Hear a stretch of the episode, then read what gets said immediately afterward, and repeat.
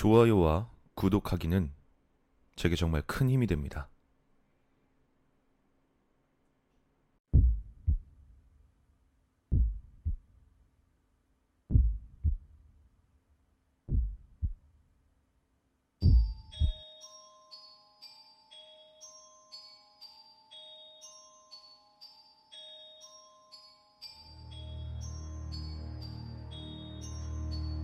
어느 모녀 가정이 있었다. 어머니는 간호사로 일하면서 생계를 이어나갔고, 딸은 매일같이 바쁜 어머니를 대신해 가사를 돌보는 착한 소녀였다. 그랬던 딸이 어느 건달과 사귀기 시작하더니 끝내 어머니의 반대에도 불구하고 사랑의 도피를 떠나버렸다. 그렇게 홀로 남겨진 어머니는 연락조차 되지 않는 딸을 계속해서 기다렸다.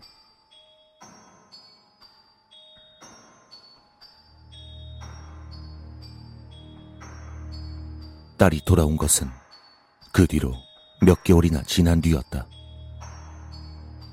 하지만 딸아이의 모습은 정상이 아니었다. 몸은 여기저기에 반점투성이었고 눈은 생기가 없이 공허할 뿐이었다. 어머니가 울며 묻자 딸은 그동안의 사정을 이야기했다. 사랑의 도피를 떠나자마자 건달은 그의 본성을 보였다. 마구 폭력을 휘두르고 강제로 마약을 하게 해 중독까지 시켰다. 그뿐 아니라 일이라곤 전혀 하지 않는 남자의 생활비와 마약값을 위해 매춘까지 강요당했다.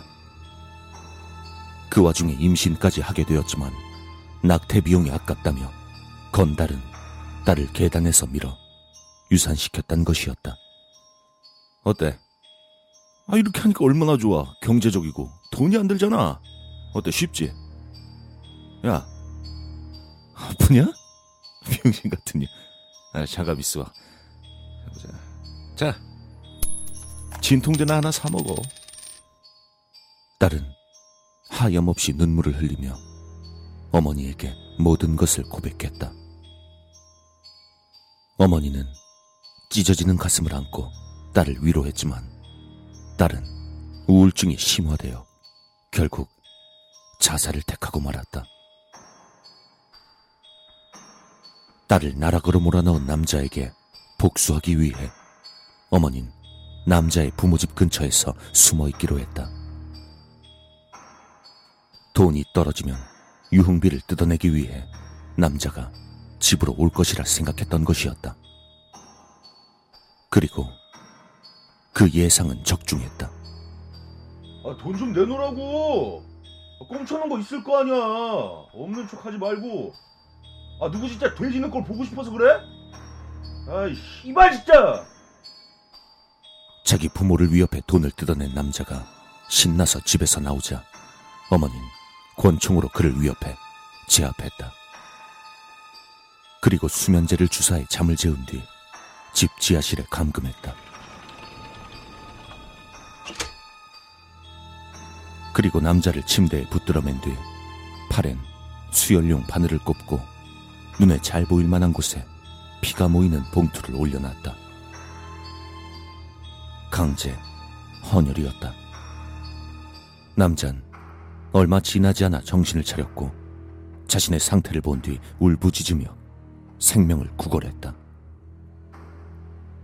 하지만 어머니는 모른 척할 뿐이었다.